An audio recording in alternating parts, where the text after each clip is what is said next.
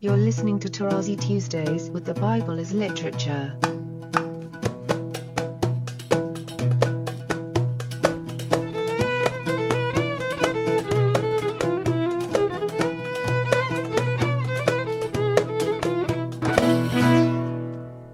Hi, this is Father Mark Boulos, and you are listening to Tarazi Tuesdays with the Bible as Literature podcast. This week, Father Paul explains that God learned his lesson in Leviticus, where the land is not cursed as it was in Genesis, but granted rest to enjoy its Sabbaths, a rest it does not have when men dwell upon it. I am happy to introduce Father Paul on the Bible as Literature podcast, Tarazi Tuesdays. The land shall be relieved from you. Remember, we heard this earlier in Leviticus regarding the sabbatical year while you are in your enemy's land. Let me read it in one stretch. Then the land shall enjoy its Sabbaths as long as it lies desolate while you are in your enemy's land, because you are the problem for your own land. Now, if you recall the play between Adam and Adamah, then you will understand my comments in my latest books. That the Adam was supposed to take care of the Adamah. By living the command of the Most High. And if not, then God will punish the human being. In Genesis 3, he says to Adam that the earth, the land, shall be cursed because of you. But that is Genesis 3. Here God learned his lesson and changed the tone or tune. I'm going to relieve the Adamah of you, Adam. Then the land shall rest and enjoy its Sabbaths. Notice the repetition at the beginning of the verse and the end of the verse. As long as it lies desolate, it shall have rest. Can you imagine? Hear it, friends. Even in English, it's so clear. And yet, our NATO theology switches all that. As long as it lies desolate, it shall have rest, the rest which it had not in your Sabbaths when you dwelt upon it. Why? Because you were not listening to me. Okay, interesting chapter, and I hope that you will concentrate not so much on the blessings, but on the curses, friends. It's high time. They are both in the same chapter. And here, obviously, in Hebrew, the text is more powerful because you have a play on the same root and sound. Rest and Sabbath are from the same root in Hebrew that you do not hear in English. On the Sabbath, the land will Shabbat rest. And this play on words is all over the place. It is famous, for instance, in the book of Hosea, where you have a play between return, which is shub, and dwell, which is yashab. And in the conjugation, these two verbs sound similar when you conjugate them. Okay?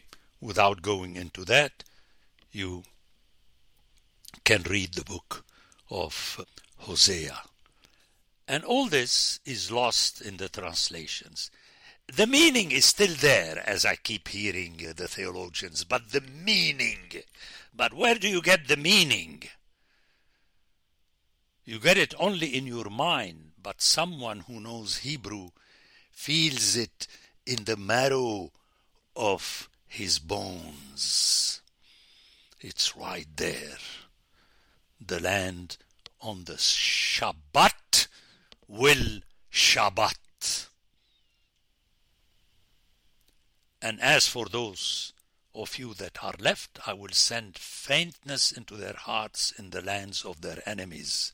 Notice he pursue them even after having scattered them among their enemies.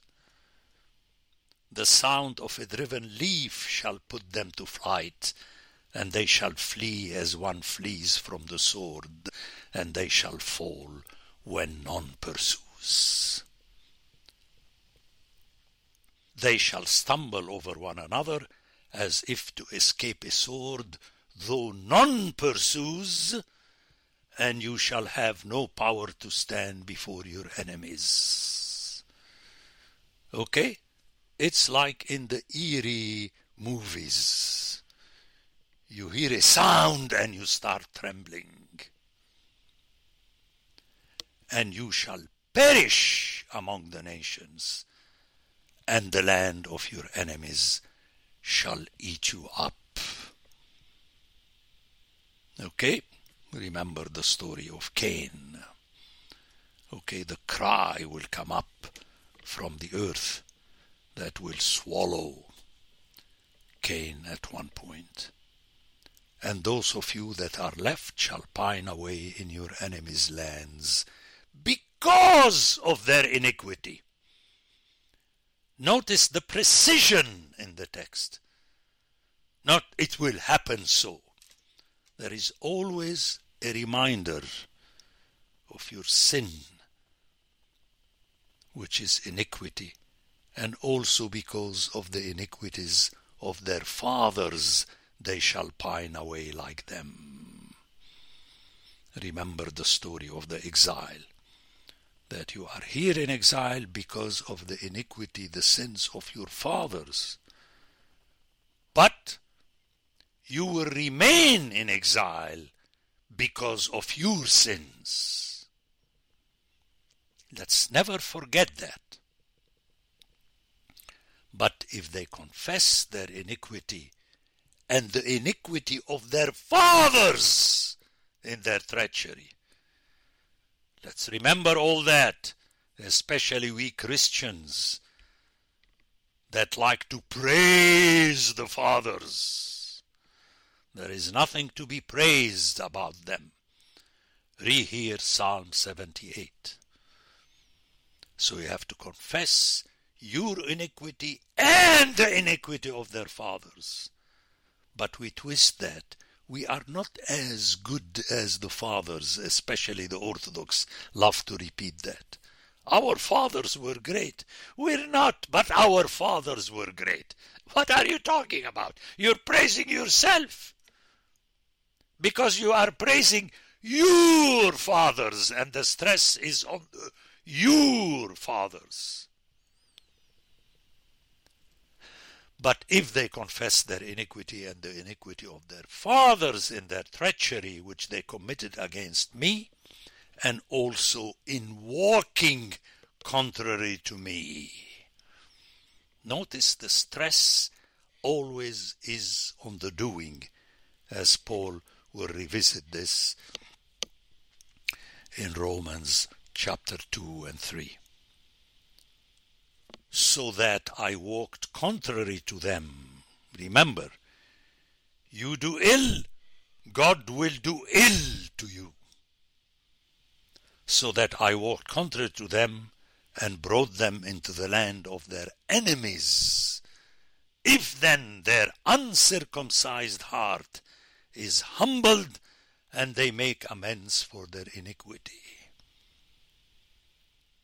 Then I will remember my covenant with Jacob, and I will remember my covenant with Isaac, and my covenant with Abraham, and I will remember the land. Notice, he does not remember the goodness of Jacob, Isaac, and Abraham. Hear me, O ye Orthodox! He stresses his commitment to Abraham, Isaac, and Jacob in spite of their sillinesses. But the land shall be left by them and enjoy its Sabbaths. And then people always criticize me for my so-called repetitiveness. My dear friends, scripture is repetitive. This is where I learned repetitiveness. But the land shall be left by them and enjoy its Sabbaths while it lies desolate without them. Phenomenal! And they shall make amends for their iniquity, because they spurned my ordinances, and their soul abhorred my statutes. Yet for all that, when they are in the land of their enemies, I shall not spurn them, and this is the goodness of God. Neither will I abhor them so as to destroy them utterly and break my covenant with them. That is the stress. Not as I hear throughout North America, because God loves us, so we have our own value and we are special in His eyes. I'm sick of that. No, God is committed to His covenant.